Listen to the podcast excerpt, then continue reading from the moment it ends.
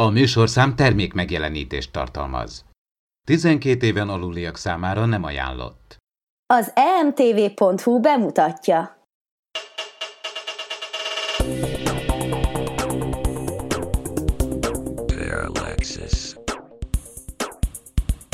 Szeretettel köszöntök mindenkit, ez itt a Parallaxis Podcast második évadának első adása, a mikrofonnál Horváth Ádám Tamás, de itt van velem két állandó műsorvezető társam, Farkas Csaba. Sziasztok, üdvözlöm a kedves Parallaxis hallgatókat. És Vince Miklós fizikus, az MTA ELTE elméleti fizikai kutatócsoportjának tudományos főmunkatársa. Én is mindenkit szeretettel köszöntök. Mai témánk pedig mi sem lehetne más, mint a Mars kutatás, hiszen nem csak hihetetlenül izgalmas téma, hanem időszerű is, hiszen a NASA Insight nevű szondája, ami közép-európai idő szerint november 26-án 20 óra 54 perckor mintegy 485 millió kilométernyi út megtétele után sikeresen landolt a vörös bolygón.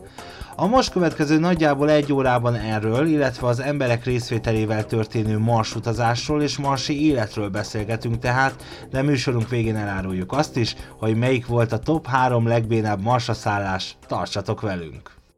Jelenlegi működésünk fenntartásához és a fejlődéshez most a te segítségedre is szükségünk van. Ha szívesen olvasol, hallgatsz és nézel minket, valamint veszel részt az ingyenes rendezvényeinken, arra kérünk támogasd az ország legnagyobb Star Trek tematikus kifi portfólióját. Támogasd az űrszekerek csapatát, csatlakozz az űrszekerek közösségi flottához, keresd a PayPal adománypontokat az űrszekerek.blog.hu-n, vagy kattints a Donate menüpontra, és támogasd szerkesztőinket, hogy a hazai trekker közösség eljusson oda, ahová rajongó még nem merészkedett. Köszönjük! Na hát, fiúk, mi a véleményetek erről az újabb Mars utazásról, mármint ami az űrszonda érkezését illeti? Ez történelmi esemény.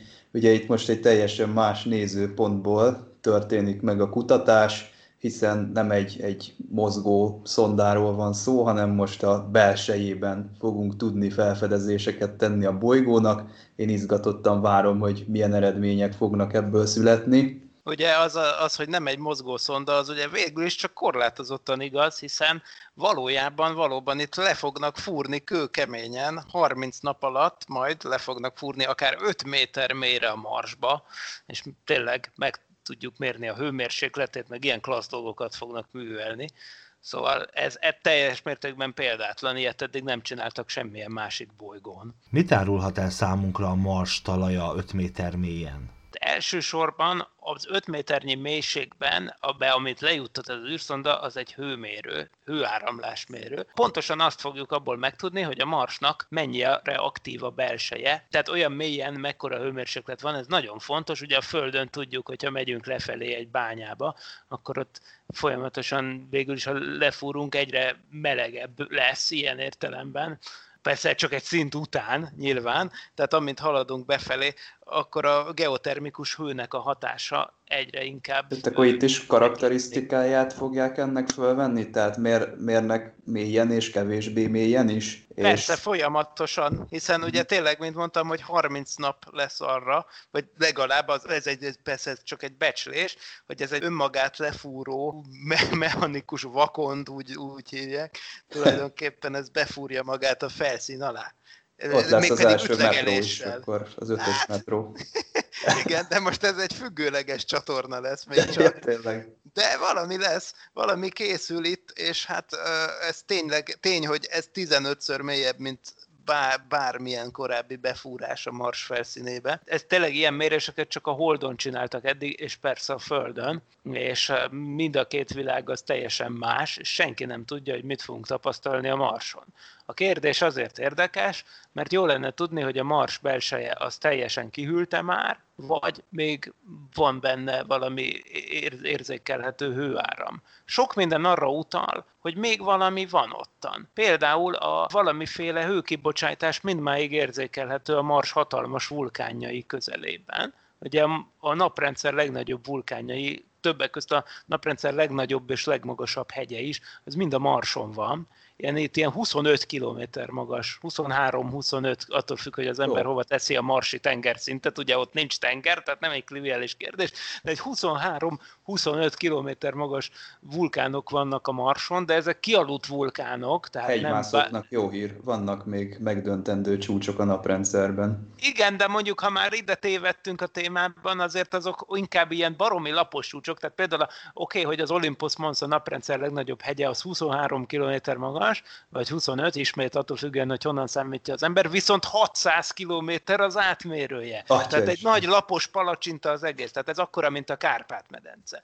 Tehát, hogyha az ember rajta áll, akkor talán észre se veszi, hogy egy hegyen van, tehát ez, ez ilyen értelemben nem is annyira, hogy tehát a, úgymond a lejtőnek az emelkedése a, a, a vulkáni kup nagy részén az egészen pici. Tehát akkor ez nem, nincs benne sport, sportérték, hogyha valaki van ezt benne, a Van benne, mert azért a talapzatnál elég meredek, és az szép. De a Marson egyébként gyönyörű, a Grand Canyonnál ezerszer nagyobb kanyonrendszer van, ami akkora, mint az Egyesült Államok keleti-nyugati partja közti távolság, a Mariner völgy, ami egy olyan geológiai alakzat lehetett, mint a Vörös-tenger, csak víz nélkül, tehát egy félbeszakadt lemeztektonikai folyamat eredményeként jöhetett létre. Na, és akkor pont ez a kérdés, hogy, hogy egyrészt a vulkánok teljesen kialudtak-e, Másrészt látjuk, hogy volt a Marson réges-régen, az élet történetének első 100 millió évében lemeztektonika, úgy tűnik, hogy most már nincs. De vajon teljesen leállt? Tehát teljesen kihűlt a bolygó belseje? A dolgok, amik arra utalnak, hogy a bolygó belseje teljesen kihűlt, vagy legalábbis nagyon kihűlt, az például az, hogy a Marsnak például a Földdel ellentétben nincsen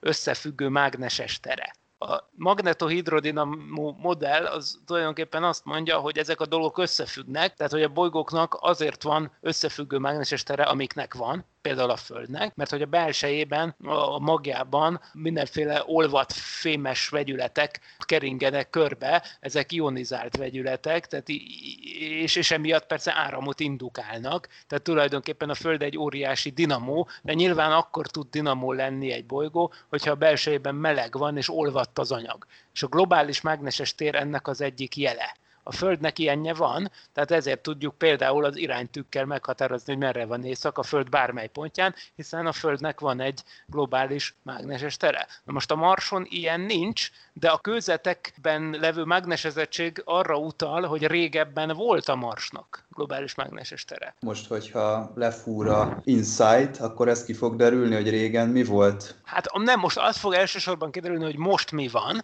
és akkor, mert ez az, ami nem triviális. Tehát vannak itt ellenmondásos dolgok. Az egyik az, hogy a Mars talán nincs teljesen kihalva, bocsánat a magyar talán kifejezése, tehát a Mars az olyan értelemben mégsem tűnik teljesen halott világnak, hogy mintha még mindig valami ö, kibocsátás jönne a vulkánok felől. Másfelől viszont még sincs globális mágneses tere. Tehát akkor most mennyire halott a Mars belseje? Mennyire hideg? Annyira, tehát valahol a két szélsőség, amit eddig ismerünk, az kb. pont a Föld és a Hold, ez az a két világ, ahol eddig voltak ilyen ö, hőáramlás mérések, hát a Földön persze töménytelen mennyiségben, de a Holdon az Apollo űrhajósok is végeztek ilyen vizsgálatokat, ott is lefúrtak néhány méter mélységig, és ott is csináltak ilyen hőáramlás méréseket, de a Hold esetében azt lehetett látni, hogy a Holdnak az, az például teljesen kihűlt. Hold esetében is lehet látni, hogy régen volt ott magma, meg izé, hát amiket látunk a Holdon sötét területek, azok bazalt síkságok. Tehát nyilván ott volt valami, ol, az, azok valaha olvadt láva volt ott, de hát ez aztán ez az egész, ez teljesen kihűlt mára. A Hold az, az, az csontszáraz és, és, és, és, és, és hideg. De, de hát a Mars az valahol a Föld és a Hold között félúton lehet ebből a szempontból nagyon érdekes. Nagyon érdekes tényleg, mert a saját boly bolygófejlődésünket, tehát a Föld bolygófejlődését is egy újfajta kontextusba helyezzük azáltal, hogy megnézzük egy bármilyen másik világot, egy kicsit olyan is, mint egy időgép, hiszen pont amiatt, mert a Mars, Mars fejlődése az vagy tökre megállt, vagy minden esetre nagyon belassult az elmúlt néhány milliárd évben, ilyen lemeztektonikai, meg geofizikai szempontból úgymond, emiatt aztán tényleg időgépként funkcionál, mint hogyha a Földnek egy kora, korábbi állapotába nyerhetnék betekintést. Betekintést, ez jó is is ez a szó, hiszen az űrszondának az lenne, hogy insight, ami ugyan egy rövidítés, de hát azt az angol szót formázza, ami azt jelenti, hogy betekintés. 5 méterről beszélünk, azért 5 méter nem sok.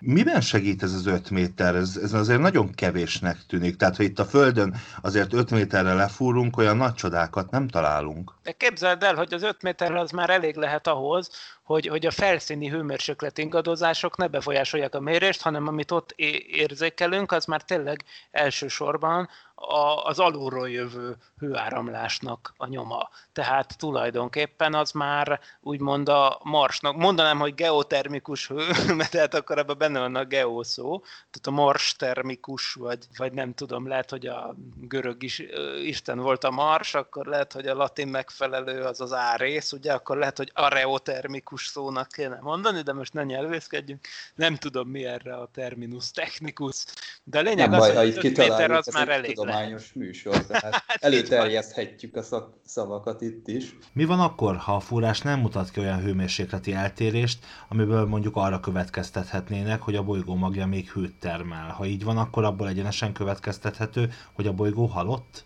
Hát ez egy nagyon jó kérdés. Igazából itt egy kicsit akkor azt is meg kell említenünk, és összefügg a kettő, hogy ez az űrszonda nem csak ezt a hő, hőmérőt viszi magával tulajdonképpen, hanem visz magával egy szeizmométert is, vagyis egy marsrengés mérőt. Minden, minden korábbinál pontosabb műszert olyan marsrengés mérőt, amit ugyan leteszünk a Mars egy pontjára, de azt mondják, hogy, hogy a globális folyamatokat lehet majd vele megállapítani, Ez tehát olyan érzékeny. Ez ezt a felszínre teszi ki az űrszondának a robotkarja. Erre pont azért van szükség, hogy ezzel a 1,8 méter hosszú robotkarral messzebb pakolják ezt a szeizmométert, és aztán egy kis vé, hogy a szondának a rezgései ne befolyásolják, és utána meg egy icipici védőkupolát is rátesznek ezzel a robotkarral, ami egyébként az első ilyen robotkar a Marson. Tehát, hogy rátesznek egy ilyen kupolát, hogy még a szél szél rezgése se befolyásolják. Egyébként, mert azért, mert 1976-ban a korai viking űrszondákon már voltak szeizmométerek a Marson, még ha nem is ilyen érzékenyek, de amit mértek, azok gyakorlatilag csak űrszonda műszereiből, vagy fedélzeti rendszereiből adódó rezgés volt, meg a szél.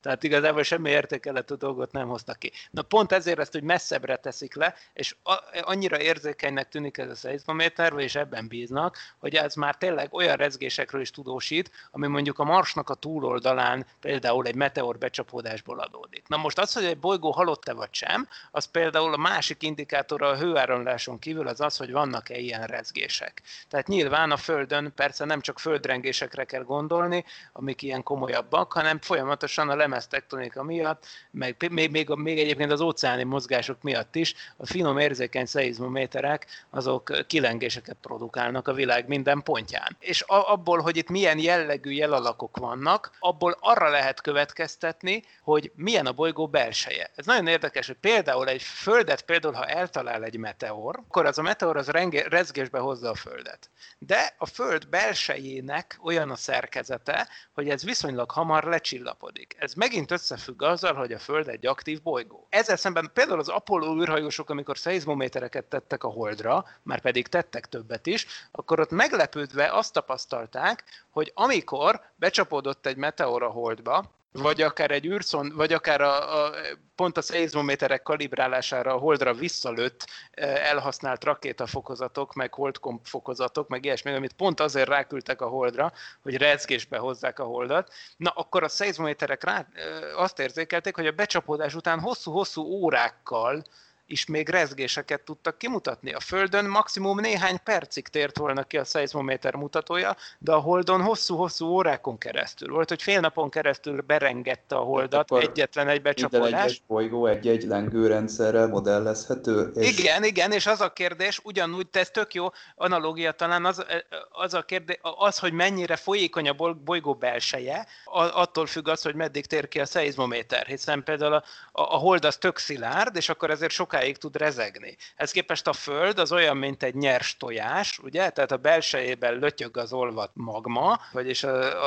a, a, az egész ol, köpenye a Földnek az olvat, emiatt gyorsabban lecsillapodnak a rezgések. Tehát ezek a dolgok összefüggnek. Tehát ha lehet, hogy a hőáramlásmérő önmagában nem szolgáltat perdöntő bizonyítékot, de az, hogy ott van ez a szeizmométer is, abból a kettőből együtt bizony sok mindent lehet tanulni a Mars belsejére vonatkozóan. És egyébként ez a szeizmométer, ez egy gyorsulásérzékelőnek foghatjuk föl, illetve jól rémlik, hogy ezt az insight kilövést el is halasztották az egyik szenzor miatt, mint hogyha pont ez az érzékeny szeizmométer nem lett volna rendben. Bizony, ez pontosan így volt, és igen, ez egy gyorsulásmérő. De egy annyira finom ez a gyorsulásmérő tényleg, hogy, hogy körülbelül akkora kitéréseket tud érzékelni, amik tényleg ilyen atomi méretű kilengéseket kell elképzelni. Tehát ez pontosan az a technológia, amit egyébként, ami egyébként a gravitációs hullámok kimutatását is segíti a Földön. Hiszen például a Földön talán valamelyik adásban beszéltünk is már a gravitációs hullámokról, amik óriási technikai teljesítményt jelentenek, hogy ilyeneket ki lehet mutatni, hiszen ott is akkora rázkódásokat kell mérni, tulajdonképpen a téridő kicsirezgéseit, amik ilyen icipici atomi méretű, még annál is sokkal kisebb kitérések azokat kell kimutatni tulajdonképpen egy lézertükrök segítségével. Na de például ho- hogyan lehetett például a gravitációs hullámdetektoroknak a kitéréseit elkülöníteni a földrengésektől, a pici-pici szeizmikus zajtól? Ugye? Pontosan úgy, hogy például a LIGO-hoz, vagy ezekhez a nagy gravitációs hullámdetektorokhoz is nagyon érzékeny szeizmométereket szereltek föl, hogy tudják, hogy, a, hogy mik azok a jelek, amik a földrengéseiből jönnek, még oly kicsi földrengésekből, és mik azok, amik nem. Tehát, hogy tudják, hogy mik, mi az a zaj, amit ki kell vonni a jelből. Na most képzeljétek el, hogy a LIGO szeizmométerei azok például olyanok voltak, hogy, hogy, hogy azt mondták, hogy például egy hullám kifut az ezer kilométerre levő tengerpartra a detektorhoz képest, egy pici hullám kifut, akkor az abból erődő földrengési hatást azt ki tudja mutatni a szeizmométer. Na most ennek a kis testvére az, ami most elutazott a Marsra, és hát ezt egyébként a franciák fejlesztették, tehát ez a francia űrügynökség hozzájárulása a projekthez, és hát ez a legfontosabb és legérzékenyebb műszer az egészben. És egyébként a hőáramlásmérőt pedig a németek fejlesztették, tehát érdekes, hogy a két fő műszer az tulajdonképpen Európában készült, és való igaz, hogy eredetileg 2016-ra tervezték a startot, de az utolsó tesztben azt látták, hogy van egy kis gond a szeizmométerrel, és hát ez annyira fontos ez a műszer, hiszen ez a missziónak a fő célja, hogy inkább bevállalták azt a szolid néhány milliós költségnövekedést, ami a két éves halasztással járt, mint hogy felküldjenek egy potenciálisan rossz műszert. Tehát emiatt van, hogy ez az űrszonda most szállt le, és nem két évvel ezelőtt. Aki esetleg nem tudná, hogy mi is az a LIGO, ugye ez az a bizonyos hatalmas nagy szerkezet, amivel az Einstein által megjósolt gravitációs hullámokat keresték, és meg is találták. Idén évelején sokat lehetett erről hallani. Két-három éve történnek a folyamatos megfigyelések, de már ugye már tavaly kiadták érte a Nobel-díjat, tehát valójában már a tavaly előtti évben közzétették az első detektálást, de egyébként valóban nagyon friss, és, és egyébként természetesen hát ez a tudomány jelenlegi egyik frontvonala. De hát a Mars kutatás is ide tartozik mindenképpen, tehát ezek, ezek fantasztikus, fantasztikus korszakban élünk, tényleg. Tehát az a tény, hogy egyrészt persze, hát ez überelhetetlen, hogy gravitációs hullámokat kimutatni, hát ez álom. Tehát Einstein soha nem gondolta volna, hogy ő valami olyasmit megjósolt, amit valaha az emberiség történetében ki lehet mutatni, mert ez annyira icipici effektus, hogy bizony most értünk el odáig csak, hogy egyáltalán lehetővé vált ez technikailag. De az, hogy a Mars rezgéseit, ilyen atomi méretű rezgéseit egy idegen bolygónak, ami, ami tőlünk több 100 millió kilométerekre van, ezt így meg lehet mérni és, és hazaküldeni, hát ez is egészen fantasztikus. Szenzoroknak ilyen kalibrációjakor sokszor előfordul, hogy földi körülményeket tekintünk referenciaként. Ez gyorsulás érzékelőnél mondjuk a gravitáció alapértéke szokott lenni, de hőmérséklet mérésnél is ilyen szobahőmérsékletekről, abszolút nulla fokról beszélünk. Ezt hogy tudják a mérnökök ilyenkor kézben tartani műszereknek a kalibrálását, beállítását egy ilyen misszió előtt. Pontosan úgy csinálják ezt a Marson is, mint ahogy a Földön. Tehát nyilván például a robotkarnak van egy beépített programja, amivel egy ismert módon rezgésbe hozza magát a kütyüt, mármint a szeizmométert, és hát ez ismert Tehát dinamikusan. dinamikusan tudják gerjeszteni, nagyon hasonlóan egyébként a hőáramlásmérőnek is van egy beépített referenciapontja. Pontosan ugyanúgy, mint hogy még a kamera előtt is van egy beépített színskála az űrszondán, hiszen nyilván a látási viszonyok is mások, meg a kamera átvitele is olyan, amilyen. Tehát akkor viszi a referenciáit viszi, magával. Viszi magával a referenciát az űrszonda, így van, minden műszere. Ez fontos. Mire számítunk most, mire számítanak a kutatók, vagy, a, vagy az Insight Projecten dolgozók, hogy, hogy mi, mi a legjobb, amit találhatunk a Marson ezzel az űrszondával? Minden jó, mert ez egy felfedező kutatás. Itt nem lesz olyan, hogy csalódást keltő eredmény. Mert itt nem az van, hogy, hogy most izé, oda megyünk felfedezni az életet, és nagyon szeretnénk, hogy legyen élet, de nem találunk semmit. És akkor egy kicsit csalódottak vagyunk, mint ahogy ez 1976-ban a viking űrszondákkal megtörtént. Ahol aztán a csalódás az addig vezetett, hogy utána 20 évig nem is küldtek újabb sikeres Mars szondát a felszínre. Na de most itt én nem tudom, egyszerűen bármit, bármit mér az űrszonda, az történelem. Vannak versengő elméletek a Mars belsejére vonatkozóan, ezeknek az ismertetésére nem én vagyok a megfelelő ember, tehát a planetológia az egy külön szakma. A bolygótestek geológiája, geofizikája, az, az, az óriási tárgykör, én csak a szélről figyelem, és ámulok, bámulok. De van több elmélet, ami, ha, mű, ha működnek a műszerek, akkor itt ez nem lesz csalódás. Tehát bármi, ami abból kijön, az sokkal közelebb visz minket az igazság megértéséhez. Nincs unalmas eredmény. Mennyi időnek kell eltelnie? Ugye itt említettünk egy fúrást, mikor jönnek majd azok az adatok, amikre már rá lehet vetni magunkat, hogy akkor ez kiértékelhető és eredményeket hozhat? Hát most éppen az első hetekben még le se teszik ezeket a műszereket. Tehát a, a leszállás utáni első hetekben, akár hónapokban ez elhúzódhat, ez egy ráérősre tervezett küldetés, tehát addig még, még csak fényképezik a területet, kipróbálják a robotkart, hogy meg tudják egyáltalán mozgatni a robotkart. A robotkar az kruciális, a robotkar teszi le a két fő műszert. Ha nem működik a robotkar, akkor a műszereket nem tudják telepíteni. Hogyha nem tudják telepíteni, attól még működhet a szeizmométer, de akkor az ott lesz az űrszonda tetején, tehát ahogy mondtuk, a nagy érzékenység ellenére semmivel se lesz jobb, mint az 1976-os zajos viking űrszondás. Tehát mérés. nagyobb lesz a zaj. Ami... Nagyobb lesz, sokkal nagyobb lesz a zaj, mint a jel. Aha. És egyébként tehát most először ki kell találni az optimális. Ja, és csak egy, egy próbálkozás van, tehát nem, nem nagyon, tehát véletlenül rossz helyre lepakoljuk a cuccot, akkor az gáz. Úgyhogy emiatt aztán kifejezetten nem unalmas. Nem robotkart gondolom a igen, optimalizálás véget. Igen, igen, itt nagyon fontos szempont a súlyoptimalizálás valóban. Tehát, ha jól értem, azért van csak egy lehetőség, mert a robotkar fizikailag nem tudja megemelni többet a szerkezetet? Nem, a szeizmométert azt még talán lehet pakolgatni, én csak azt mondom, hogy ha leteszed a szeizmométert, a szeizmométerrel kapcsolatban a helyzet a következő. A robotkar leteszi a szeizmométert. Utána visszanyúl az űrszondába, leteszi a szeizmométernek a védőkupakját, a védősapkáját, és azt ráteszi a szeizmométerre. Mondtam, hogy ez arra való, hogy a szél hatásaitól védje a szeizmométert. Most ha ezt rátette, akkor viszont onnantól azt, ha jól tudom, azt nem lehet felemelni. Tehát, hogy valahogy egyszerűen úgy van tervezve az a dolog, hogy az, a szeizmométert nem lehet máshova áttenni.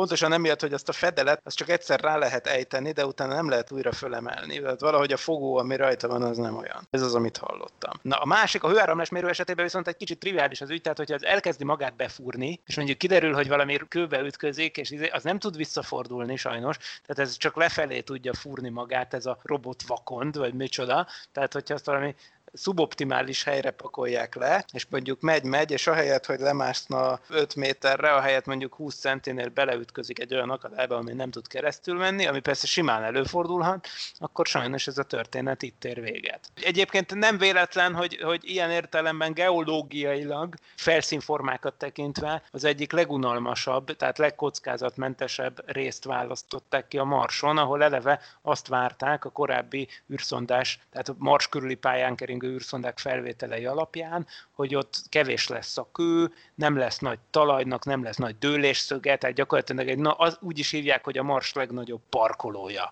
Így, így, így hívják a NASA PR-osai ezt az Elysium Planitia nevű régiót. Tehát ez most nem az a küldetés egyébként, aminek az a feladata, hogy szép színes képeket küldjön lélegzetállító felszínal, felszínalakzatokról, mert itt most nem erről van szó. Eleve kamera is kizárólag azért került az űrszondára, hogy segítsen meghatározni azt a helyet, hogy hova kell lepakolni ezeket a cuccokat. Tehát igazából, amik most ezen az űrszondán vannak, azok tulajdonképpen alacsony felbontású kamerák, amik megegyeznek a curiosity levő mérnöki kamerákhoz, amik a kerekek azt nézik, hogy a kerekek milyen állapotban vannak, amik ilyen icipici kamerák tehát ez most nem egy nagy felbontású valami, tehát ez egy tényleg ez egy minimalista küldetés. Egy ilyen poros, poros kép lett, azt hiszem, és ott azt mondták, hogy még ezt le fogják utólag tisztítani valamilyen képfeldolgozás, vagy képjavító eljárásokkal. Nem is csak erről van szó, hanem most pont azért, hogy, hogy az űrszonda porvihar álló legyen, most ez kifejezetten mindenféle új dolgot bevezettek, például a hőpajzsa is vastagabb lett, és a kamerák azok ilyen porvédő takarókat kaptak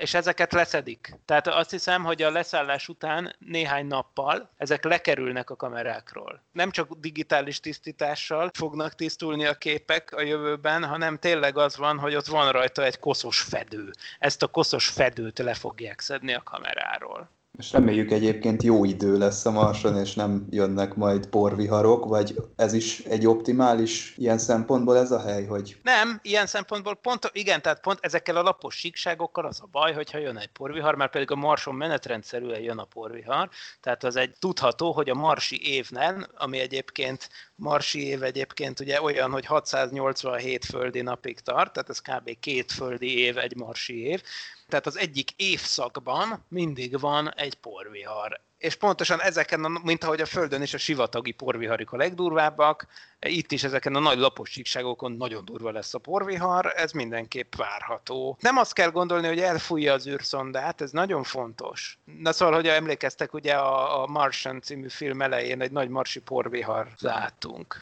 Az az egyetlen része a filmnek, és egyébként a könyvnek is, amiből készült, az egyetlen nem akkurátus eleme. Ugyanis a Marson hiába vannak hatalmas nagy gyors szelek, óriási erőségű szelek, és valóban viszik a port, meg minden.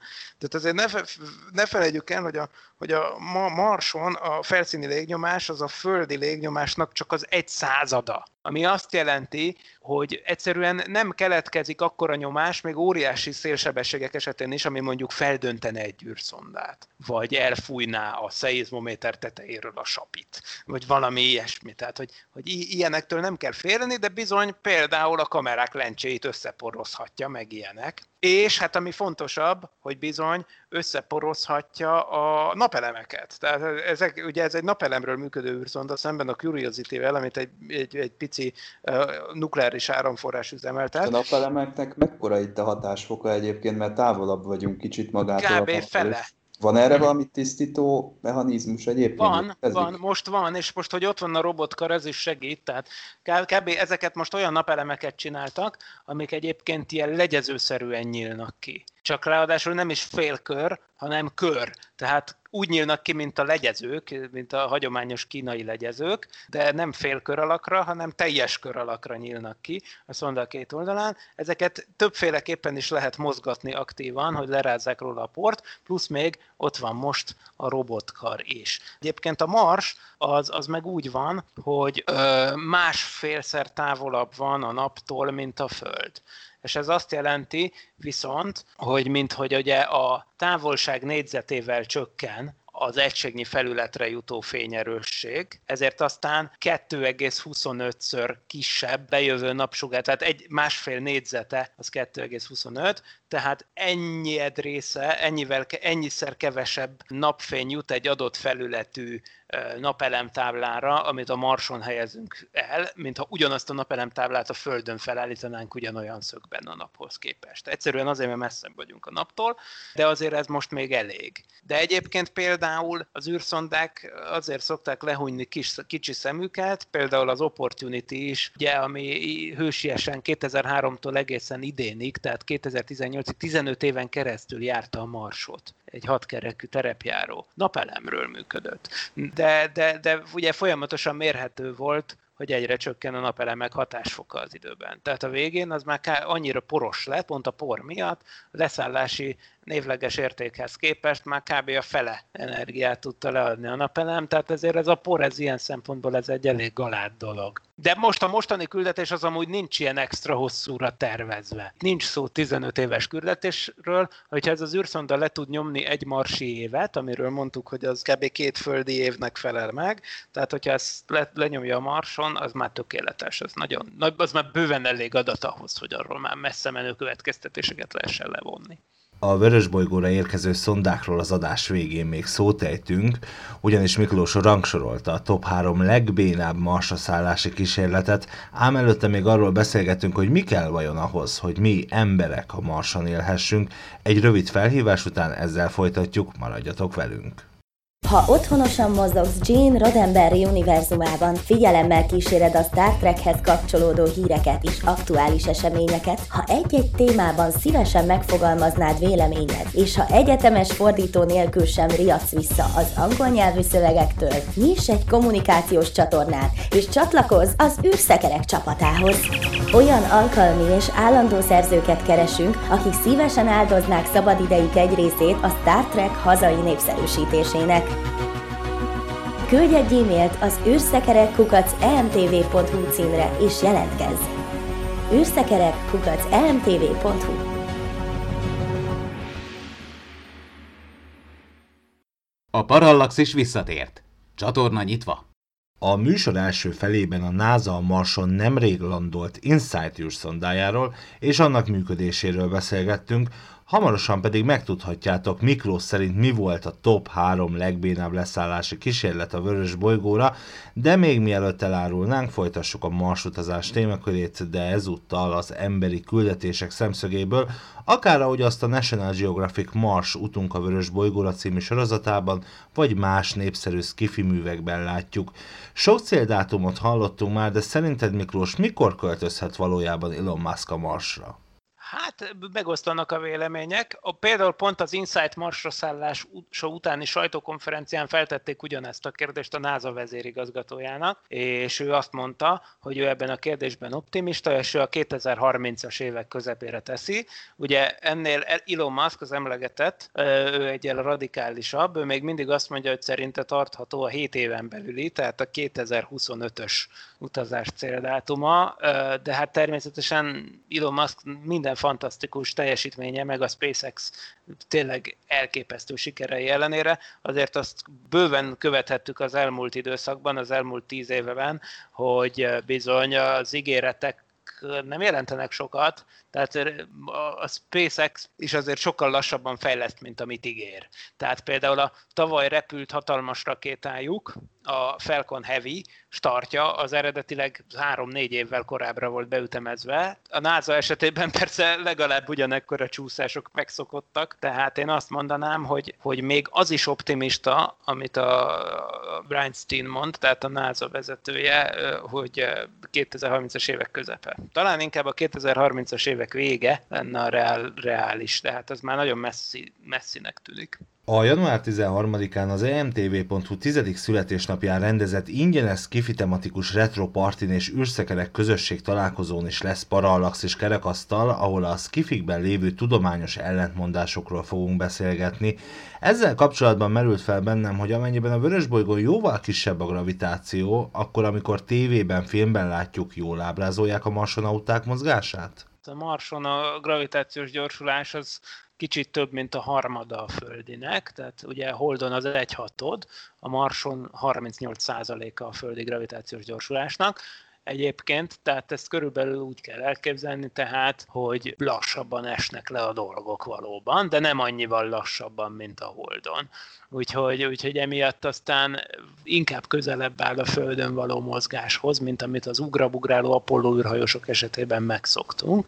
Persze ez hozzájön, hogy valószínűleg az űrhajósok ruhája sem lesz annyira könnyű, tehát lehet, hogy az ember csak 80 kilós például, de lehet, hogy az űrruhával együtt a 120 kilós, és akkor persze viszont harmad annyi a gravitáció, tehát akkor ő olyan könnyedséggel fog mozogni, mint hogyha a Földön 40 kilós lenne például. Tehát azért ez nem olyan rettenetes izé, tehát nagyobbakat fogunk tudni ugrani, ugye ez kétségtelen. De ennek de... a hosszú távú élettani hatásai lehetnek bajosak, ha jól tudom, legalábbis azok számára, akik vissza is terveznek jönni a Földre, hiszen a az odafönt lévő űrhajósok és arra panaszkodnak mindig, hogy nagyon nehéz mindig a változásokat megélni Persze, de hát a Mars az sokkal egyszerűbb eset, mint a simán a Föld körül való keringés, a teljes súlytalanság. Ugye a teljes súlytalanságban persze még fokozottabban megjelennek ezek a csontritkulás, izomsorvadás és stb. hatások, amik pont azzal kapcsolatosak, hogy a súlytalanságban az egész vérkeringés, meg az izom, izmok működése, meg minden teljesen megváltozik.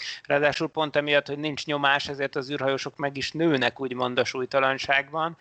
Fél éves, egy éves űrutazásokról hazatérő űrhajósok jellemzően két-három centiméterrel magasabbak lennének, aztán majd persze a Földön ez újra visszamegy, csak egyszerűen azért, mert a, a gerinc az megnyúlik, pontosabban a csontok közti kötőanyag. Tehát itt igazából arról van szó, hogy a súlytalanságban egyébként sokkal problémásabbak ezek az élettani hatások. Tehát, a, hogyha valaki két évet eltölt az űrben, nem a Marson, csak súlytalanságban, és visszajön a Földre, akkor szerintem sokkal gázabb, mint a Marson eltölteni ugyanennyi időt, vagy egy marsutazás során eltölteni ugyanennyi időt, de épp ezért nagyon fontos, hogy léteznek olyan emberek, akik már 600 valamennyi, vagy összességében meg is nézem mennyi a rekord, azt hiszem a rekordot még talán mindig Vladimir Poljakov tartja, az orosz űrorvos, aki a Mir űrállomáson többször utazott, a, vagy bocsánat, nem Vladimir, hanem Valeri Poljakov, orosz űrorvos, aki a Mir űrállomáson töltött rekordmennyiségű időt, ami hát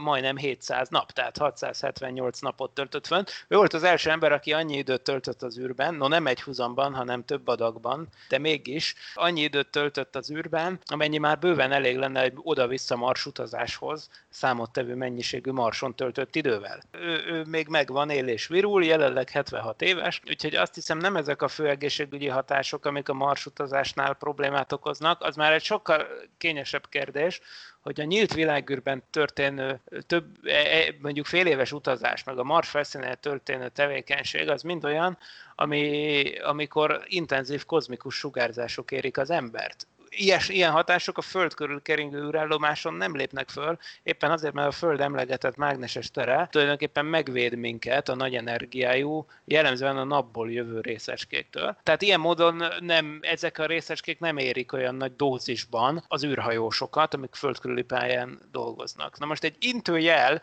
hogy igaz ugyan, hogy az emberiségnek csak 24 képviselője jutott ennél távolabb, tehát konkrétan az Apollo űrhajósok, akik 1968 78 és 72 között a Holdhoz repültek, ők összesen 24-en voltak, ezek közül volt, aki többször is volt ott, Úgyhogy nem egy nagy minta, de kétségtelen tény, hogy néhány évvel ezelőtt egy rangos tudományos újságban, a Nature Scientific Reports-ban megjelent egy olyan cikk, ami azt vizsgálta, hogy ezek az űrhajósok lényegesen nagyobb arányban hunytak el szív- és érrendszeri betegségekben, mint akár az velek egykorú földi kontrollcsoport, akár pedig azok az űrhajós társaik, akik nem repültek, vagy akár repültek, de földkörüli pályán. Annak ellenére, hogy csak 24 emberről van szó, tehát ez egy kismintás vizsgálat értelemszerűen, tehát nem szabad túl komolyan venni.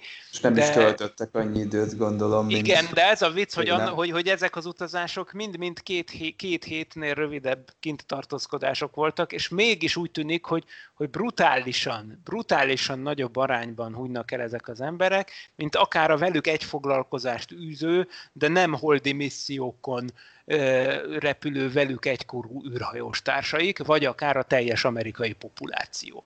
Tehát, hogy emiatt hát aztán baj. itt is, igen, ez baj, ezek ismeretlen hatások, úgyhogy bizony itt, itt vannak problémák, amikre fel kell készülni, és ezt bizony a föld körüli pályán sem lehet. Tehát a súlytalansági hatásokat, meg egyéb dolgokat, ezt ugye lehet a föld körüli pályán tanulmányozni, de ezeket nem. Tehát emiatt aztán ilyen értelemben egy logikus következő lépés az, amit a NASA tervez, tehát a Trump adminisztráció tervez, tervez, ami egy ilyen Gateway nevű űrállomás, ami tulajdonképpen a hold körüli pályán fog keringeni, és most ez a NASA-nak a következő nagy projektje a nemzetközi űrállomás után. Persze ez is nemzetközi, tehát az oroszok és az európaiak is részt fognak benne venni, a tervek szerint. És ez egy hold körül keringő űrállomás, ugye a hold, az, az, az, mint mondtuk, az már tényleg az kint van a bolygó közi térben, viszont relatíve hamar haza lehet jönni, tehát hogy a holdon, hogyha valami nagy baj van, akkor a Holdon, Holdról három nap alatt haza lehet jönni könnyen. Viszont ott tényleg egy csomó ilyen dolgot, például ezeket a nyílt világűrben töltött időnek az élettani hatásait ilyen hosszabb távokon,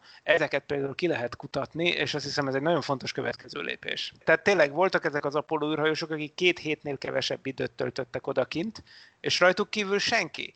Most ehhez képest a marsutazás maga csak az odaút az körülbelül fél év, még a Marson is el szeretnénk tölteni legalább fél évet, hogy értelmes tevékenységeket végezzünk. Persze a Marson sincs globális mágneses tér, hogy ezt megemlítettük, tehát a Mars felszínén is ugyanúgy ki vannak téve a kozmikus sugárzásnak az emberek, mint a nyílt világűrben, és hát aztán még haza kell jönni. Tehát az egész az minimum másfél év, de, de inkább több, tehát van még Semmi egy lépcső, tapasztalatunk. Van még egy semmi. lépcső itt a rendszerben, Hát tehát nem egyből egy. nagyon sok iterációt kell még csinálni, mire ez nyílbe tud ütődni, ha jól értem. Igen, hát nagyon úgy tűnik, hogy itt még rengeteg ismeretlen valamit ki kell tapasztalni, és érdekes az emberek szempontjából ez, ez a kozmikus sugárzás, ez a, ez a legkomolyabb kérdés. Ehhez képest a re- kisebb gravitáció meg minden, az szerintem elhanyagolható probléma. Tehát ha látnánk egy felvételt emberekről, de nem tudnánk, hogy gyengébb gravitációs körülmények között vannak, akkor eh, a felvételen feltűnne ez mondjuk csak az emberek mozgásából például. De hát látnánk, hogy nagyon magasabbra ugranak, meg ilyenek, meg hogy lassabban esnek le, de például, hogyha a filmet más sebességgel játszanánk le, akkor az nagyon hasonlítana.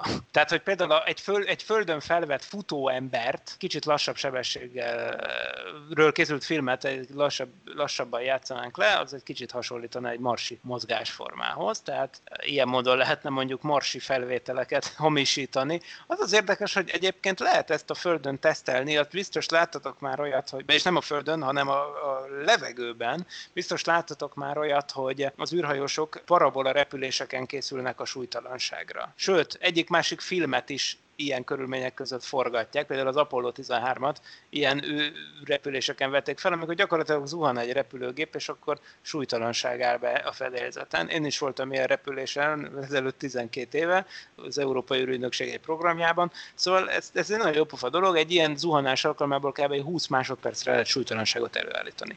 De most miért mondom, ez azért, mert nem csak súlytalanságot lehet előállítani, hanem más pályaéveken repülve lehet holdi, meg marsi gravitációt is szimulálni, csinálni, igaz, nagyon rövid, tehát ilyen 20-30 másodperces időablakokban, tehát ilyen kísérleteket persze csinálnak, ez kell is, hogy kit tapasztalják, hogy mik az optimális, az űr, űrruhának milyennek kell lennie, vagy milyen, mi, milyen kapcsolókat, meg milyen műszereket kell csinálni, amik könnyen kezelhetők ebben az egyharmad G-s környezetben, ezeket ilyen repüléseken tesztelik, tehát igen, ilyen rövidebb időszakokra elő lehet állítani ilyen kvázi földi, tehát légköri körülmények között az egyharmad G-t, esetleg érdemes érdemes ezt megnézni, hogy ott milyen videókat csináltak. Tehát ilyen módon már készült ilyen videó, bár ember nem járt a Marson, de ilyen videók készültek, marsi gravitációs parabola repülés. Ilyesmiket érdemes beírni, és hát ha kapunk néhány érdekes videótalálatot az interneten ne is menjünk tovább, maradjunk ennél a témánál, említetted, hogy te is voltál. Egyébként Stephen Hawking is volt eh, ilyen repülésen, arról is sok felvételt láthattunk dokumentumfilmekben vagy a világhálón. De hogy, hogy érezted magad? Milyen érzés súlytalanságban lenni, még ha az mesterséges is? Kis kitétel, minden súlytalanság természetes. Tehát az, a, a, a zuhanó repülőgépen pont attól van súlytalanság, mint az űrhajón. Az űrhajón sem azért van súlytalanság, mert olyan messze vagyunk a Földtől, hogy ne lenne gravitáció, mert ilyen nincs is, hanem egyszerűen az űrhajó körbe zuhanja a Földet, és hát mivel, hogy ugyanolyan gyorsulással zuhan minden tömeggel rendelkező test, ezért az én relatív gyorsulásom az űrhajóhoz vagy a repülőhöz képest nulla, tehát súlytalan vagyok. Ugye pontosan ugyanúgy igazi súlytalanság az is, hogyha elvágunk egy kötelet, és valaki lezuhan a lifttel, a lifttel együtt, akkor bizony élete utolsó másodperceiben kellemes súlytalanságot élhet át. Na minden esetre milyen érzés volt? Fantasztikus, mert az ember tényleg gyerekkora óta arra van húzalozva, hogy, hogy megtanulunk ilyen alapvető dolgokat, hogy merre van a lefelé, meg hogy ilyesmi. Hát ez persze az ember hirtelen irányát veszti, az embernek a fülében az egyensúly szerve ilyenkor felmondja ugye a szolgálatot, hiszen azok tulajdonképpen függő ónok. A vesztibuláris járatainkban vannak ilyen pici zacskók kb., amik lefele lógnak, és ezzel kijelölik nekünk a G irányát. Amikor pörgünk, akkor azért szédülünk el, például, mert a centrifugális erő ezeket a kis lógó zsákokat ellenkező irányba küldi szét, tehát az egyik fülünkben erre mutat, a másik fülünkben arra mutat a képzeletbeli G, és az agyunk nem tud mit kezdeni ezekkel az ellenmondó információkkal. Na most a súlytalansági repülésen ugyanez a helyzet, csak még durvább, mert az egyik füledben erre lebeg a kis súly, beépített otolit, vagy hogy hívják ezt, ez a pici kövecske, ami a függő onja az embernek, az egyik fülünkben erre lebeg, a másik fülünkben amarra teljesen ellenmondó irányvektorokat kapunk arra, és ráadásul másodpercről másodpercre változik. Innen van az űrbetegség. Tehát innen van az, hogy a, még a legtapasztaltabb vadászpilótáknak is, hogyha fölmennek az űrbe, akkor az esetek negyedében teljesen rosszul lesznek, és kidobják a tartsot. Mi erre gyógyszereket kaptunk a repülésen, hogy ez ne történjen meg. Szóval ezzel nem volt gond. Viszont ami nagyon érdekes, ezt, ezt, azt is szokták mondani, hogy a súlytalanságot úgy kell elképzelni, mint egy háromdimenziós jégpályát. Ugye a jégpálya, jégpálya az azért poén, mert az ember siklik, mert kicsi a surlódás, tehát az ember meglöki magát egy irányba, vagy egy picit meg, meglök téged valaki egészen picit, és akkor a korcsolyádon el tudsz csúszni jó messzire. Most ugyanezt kell elképzelni 3D-ben, tehát hogy az ember föl, fölleveg a plafonra, és akkor mondták, hogy le kell menni az aljára, mert, mert három másodperc, vagy öt másodperc múlva vége lesz a súlytalansági szakasznak, és akkor, hogyha az ember nem akar lecsapódni, akkor fontos, hogy lejusson a repülő aljára, és akkor az első parabola alkalmából, mert egyébként 50 ilyen parabola volt a repülésen, ez az első parabola alkalmából úgy kicsit pánikba estem, hogy oké, okay, de hogy jutok le innen oda 5 másodperc alatt? De aztán persze azonnal kapcsol az ember, hogy persze hatás ellenthatás, tehát nekem elég a kis ujjallammal elpöckölni magamat a plafontól, és akkor szépen lassan visszamegyek, úgymond a repülő aljára. Tehát az ember ezt aztán gyorsan kitapasztalja, de hát ez baromira ellenmond mindennek, amit az idegrendszerünk azt megelőző évtizedekben megtanult. Úgyhogy emiatt ez egy elég érdekes élmény. De hát az űrhajósok azt mondják, hogy nagyon könnyen hozzászoknak, és akik bent vannak fél évet, azoknak utána a visszaszokás nagyon nehéz, tehát ez egy nagyon gyakori dolog a visszajött űrhajósoknál, hogy így lejtenek dolgokat, mert például megisznak egy pohár vizet, aztán utána elengedik a levegőben, és az lepottyan és széttörik, mert hát ugye hozzá vannak szokva, hogy a dolgok ott maradnak, de hát a Földön ugye ez nem így van. Minden esetre egy jó pofa élmény. Mindenkinek ajánlom kipróbálásra. Visszatérve a Marshoz, az említett dolgokon kívül milyen feltételek vannak, amik egy hosszabb távú berendezkedéshez kellenek nekünk? Mi az, ami nem triviális, tehát amire mondjuk így nem gondolnánk, hogy ja tényleg, hát enélkül elég nehéz lesz a dolog. Semmi sem triviális, én azt mondanám.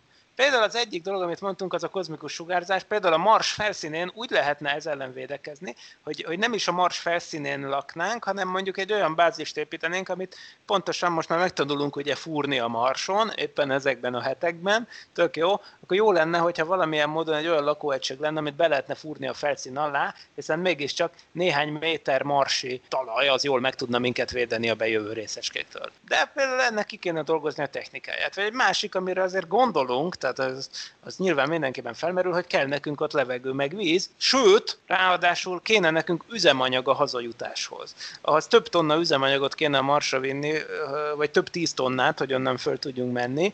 Ez, ez, ez nagyon drága lenne, ott sokkal jobb lenne, igen, sokkal jobb lenne, igen, sokkal jobb lenne, és ez a terv, sokkal jobb lenne a helyszínen előállítani a helyi erőforrásokból az üzemanyagot. Persze erre vonatkoznak a tervek, egyébként a következő űrszondája a NASA-nak, amit 2020-ban indítanak a Marsra, ami a Curiosity-nek a folytatása lesz, tehát az egy ilyen hatkerekű marsjáró lesz, az visz magával már egy kísérleti egységet, ami például a Mars légköréből állít elő oxigént. A Marsnak egyébként széndiokszid légköre van, túlnyomó részt.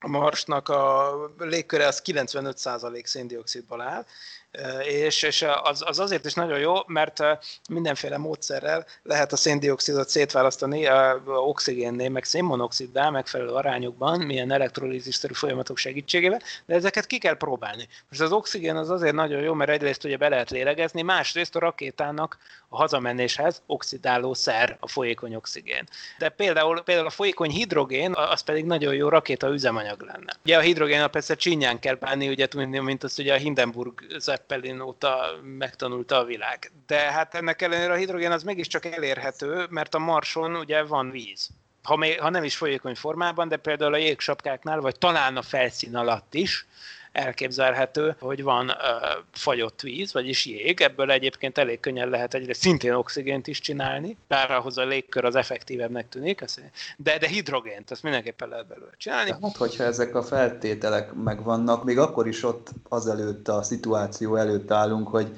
ott is egy űrprogramot kéne kidolgozni ahhoz, hogy a földutazást megtervezzük, vagy ez menne innen is? Akár röppályák, akár megfelelő időablakok, amik nyílnak, ilyenekre gondolok.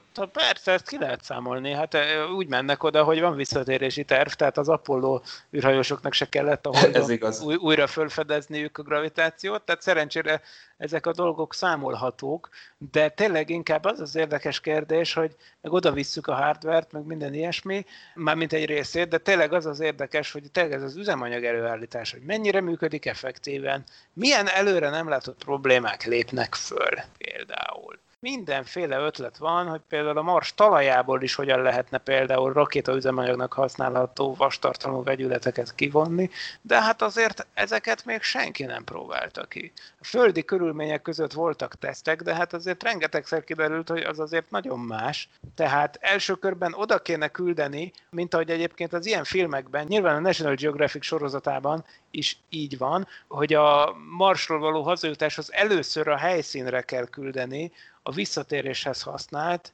űreszközt, és az üzemanyag előállítását végző ilyen ISRU, vagy In Situ Resource Utilization, tehát hogy a helyszíni erőforrás felhasználó egységet, ami például elkezdi a légkör anyagaiból előállítani a visszatérésre szükséges hajtóanyagot. Addig az emberek el se induljanak, míg az le nem gyártotta a megfelelő mennyiségű üzemanyagot, mert az tök gáz lenne, hogyha például már úton lennének az emberek, és akkor kiderülne, hogy a Marson bedöglik a visszatéréshez szükséges üzemanyagot előállító modul. Tehát nyilvánvaló... Az Elon Musk már nem szeretne visszajönni, onnan fogja az összes kínótját hát tartani. Elon Musk egyébként nem véletlenül mondta múlt héten egy interjúban, hogy egyébként simán benne van a pakliban, hogy akik elindulnak, azoknak csak olyan 70% esélyük van a visszatérésre, és hogy ezt el kell fogadni, mert hogy az ilyen új határvidékek felfedezése az bizony mindig kockázatos, és ez a játék része. Most ez egy olyan attitűd, ami valószínűleg elengedhetetlen. Most egyébként itt látok egy ilyen kontrasztot felsejleni, hogy a NASA egyébként biztonságmániás, tehát a NASA el se indítana valakit egy ilyen repülésre 95%-os. Akkor se, ha szeretné nagyon. Hogy Igen, menjen. persze, pontosan. Tehát itt, itt, itt a biztonság, a safety first, ez a jelszó. Tehát 5%-nál magasabb kockázat esetén a NASA el se indítaná az emberes űrrepüléseket elvileg. És ehhez, ehhez képest még így is, ugye az 5% is baromi nagy, mert az azt jelenti, ugye, hogy 100 repülésből ötször meghal a legénység. Csak hát fel tudjuk-e mérni a teljes kockázati spektrum? Hát nyilván, persze nem tudjuk felmérni ráadásul, tehát már tudjuk, hogy például 1986-os Challenger katasztrófa előtt egy ezrelék alá becsülték a kockázatot, tehát hogy ezer repülésből maximum egy űrrepülőgépes úton halt volna meg a legénység, ehhez képest száz valamennyiből kétszer. Tehát, hogy látható, hogy azért mennyivel magasabb volt a kockázat. De az az érdekes különbség, hogy a NASA-val szemben úgy tűnik, hogy a SpaceX, tehát Elon Musk és köre, ők azért megengedőbbek, de ők sem azt mondták egyébként, hogy meghal a legénység, hanem hogy fel kell készülni arra, hogy a legénység nem tud hazajönni. Tehát, hogy a Marson ragad. Tehát, hogy eleve úgy kell megtervezni ezt a repülést, hogy egy tényleg egy önfenntartó kolóniának, ami a végső cél, a SpaceX-nél legalábbis, tehát egy önfenntartó kolóniának legyen a magja például azzal ne legyen gond, hogyha út, oda is ragadnak a marson, de ne fogjon el nekik soha az oxigénjük, meg a kajájuk. Tehát ilyen értelemben tényleg önfenntartásra berendezkedett telepeket kell létrehozni a marson. Arra az esetre, hogyha nem tudnak visszajönni a Földre. Meg később, meg majd amúgy is. Tehát Elon Musk nem csak, hogy permanens emberi jelenlétet szeretne a marson az ő víziójában, hanem a mars terraformálását pártolja, vagyis, hogy bolygó mérnökségi eljárásokkal, ugye múltkor beszélgettünk egyszer a klímaváltozásról, egy másik adásban, ugye hát ugye a földi tapasztalatokból tudjuk, hogy az emberiség az elég jó abban, hogy fölmelegítsen egy bolygót, de hát a Marson egyébként pontosan ugyanezt kéne csinálni, tehát a Marson kéne csinálni üvegházhatást, megolvasztani a jégsapkákat, sok autót kell oda vinni. Igen, például. Gárakat Mindenféle olyan TFC gázokat, mit tudom, micsodákat, amik, amik ugye a Földön károsak. Mondják, hogy, hogy akkor ezzel lehetne bolygómérnökséget csinálni, hogy a Mars fejlődését megint visszafordítani egy olyan pályára, hogy legyen a felszínen folyékony víz, meg nagyobb sűrűségű levegő, amit egyébként a gravitációja meg tudna tartani, stb. stb. és akkor majd lehet növényeket is termeszteni. Tehát ez egy terv, én nem értek ezzel egyet, de hát mindegy, a, a, a Mars terraformálása, az az Elon Musk szerint a végső cél. Belakni, hogy az emberiség az egy több bolygós fajjá váljon. Hallottunk már ilyet. Kán haragja című filmet tudom ajánlani, ahol a Genesis projekt az pontosan ezt mutatja be nekünk, a terraformálás szó is elhangzik. És ha már Star Trek, ne feledkezzünk meg az Enterprise sorozatról sem, melynek főcímében egy a Marson készült valódi felvételt láthatunk. Az űrutazás minden esetre manapság is veszélyes, amit több a vörös bolygóra érkező űrszonda saját kézből is megtapasztalt. Új rovatot indítunk itt a Parallaxisban, Miklós, tiéd a szó. Milyen toplistát hoztál nekünk ma? top három legbénább marsra szállási kísérlet, vagy legidegesítőbb marsra szállási kudarc, ami ugye most különösen aktuális, most, hogy még jobban értékeljük, hogy milyen szép teljesítmény, hogy az Insight leszállt a marsra, hát következzen az általam kiválogatott három a harmadik helytől visszafelé. A harmadik, az a Szovjetunió Mars 3 nevű űrszondája, ami persze egyébként egy történelmi küldetés, hiszen ez volt az első, ami leszállt a Marsra, mégpedig 1971-ben, annak is a december 3-án simán Marsot ért, és el is kezdett adatokat küldeni, sok sikertelenség után, amiért mégis rákerült a listára, az például pont ez a sajnálatos tény, hogy a leszállás után mindegy 20 másodperccel megszakadt vele a kapcsolat, éppen amikor elkezdte küldeni az emberiség első fényképét a Marsról, de hát olyan hamar megszakadt az adás, hogy ez a kép teljességgel kivehetetlen, máig zajlanak a találgatások, hogy mi van rajta. Tehát az emberiség megérkezett a Marsra, de sajnos 20 másodperccel később megszakadt a kapcsolat. Érdekes kérdés, hogy miért régi tapasztal, régi elméletek szerint éppen a porvihar, ami akkor tombolt a leszállási helyen, éppen azt tette tönkre az űrszondát, azt még nem tudjuk, hogy hogyan, de ez könnyen lehet, hogy ez valóban így volt, és egy másik dolog, hogy valószínűleg lehet, hogy már sérülten érkezett a felszínre,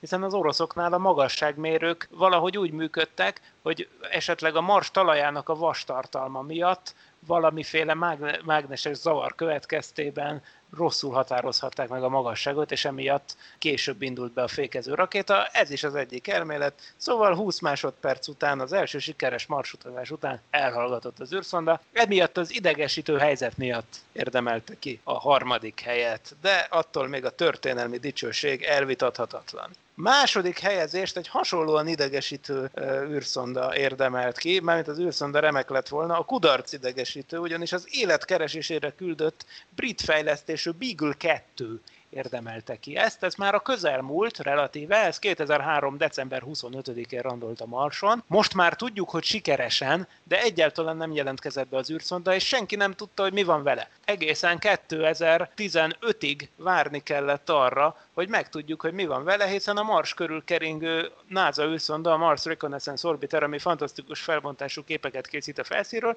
végre megtalálta az űrszondát, és kiderült, hogy nem csak, hogy gyönyörűen népségben leszállt az űrszonda, hanem szét is nyitotta mind az öt napelem tábláját, ami kellett volna ahhoz, hogy ő elkezdjen dolgozni a felszínen, Kivéve pont az egyetlen egyet, ami beragadt, azon volt rajta a rádió, így aztán nem tudta a föld felé fordítani az antennáját, és sajnos, bár az űrszonda gyönyörűen leszállt, és valószínűleg korszakalkotó kutatásokat kezdett automatikus üzemmódban végezni, talán meg is találta a marsi életet, de ezt már sose tudjuk meg, hiszen az antennáját nem tudta befordítani a föld felé. De mindörökké azt hiszem kiérdemelte az első helyet a legnagyobb marsi bénázások listájában, a Mars Climate Orbiter, az 1998-as keringőegység, ami ugyan nem is leszálló egységnek volt tervezve, épp ez a baj. Az volt az ő dolga, hogy Mars körüli pályára álljon 1999. szeptember 23-án, de sajnos nem igazán jött össze, mégpedig amiatt, hogy az egyik arrendszer méterben, a másik pedig incsben számolt egy bizonyos fizikai paramétert, ami miatt aztán bizony hibás adatot adott át a számítógépes programok közül az egyik a másiknak, és ilyen emberi mulasztás miatt az űrszonda bizony a Mars felszíne alatt próbált meg Mars körüli pályára állni, egyszerűen félreértette, hogy ő hol van, és rosszkor gyújtotta be a hajtóművét, tehát Mars körüli pályára állás helyett durván rácsapódott a Mars felszínére. A dolgot csak súlyosbítja, hogy két mérnök is ezt előre látta és jelezte a feletteseknek, de ahogy az a NASA-nál lenni szokott, a hatalmas bürokratikus szervezeteknél bizony nem jutott el a megfelelő helyre a kellő időben az info, tehát egy átváltási hiba, ami miatt egyébként a középiskolában például fizika órán egyest kapnánk, az bizony a NASA-nak egy több száz millió dolláros kudarcot eredményezett. Ők voltak tehát a top három legelbénázottabb marsra szállás az én véleményem szerint. Ebből is látszik, hogy azért ez egy nagyon összetett vállalkozás, és mégiscsak emberek vagyunk, emberek dolgoznak rajta, sok százan, sok ezren, úgyhogy nagyon fontos az összhang.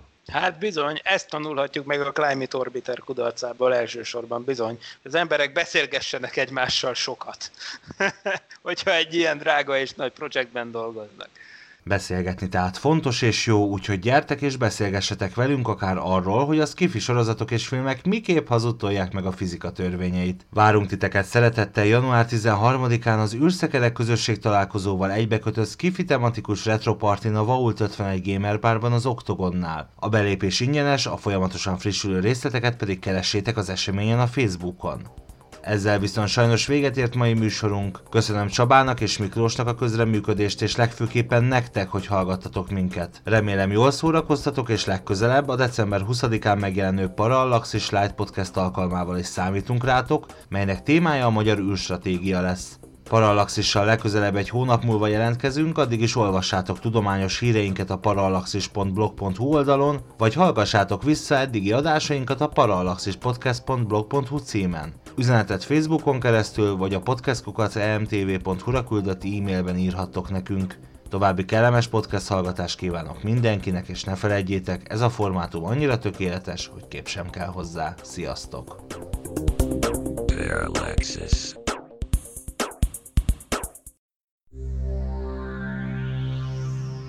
Az űrszekerek megbízásából készítette az mtv.hu. Produkciós vezető Horváth Ádám Tamás. A műsorszám termék megjelenítést tartalmazott.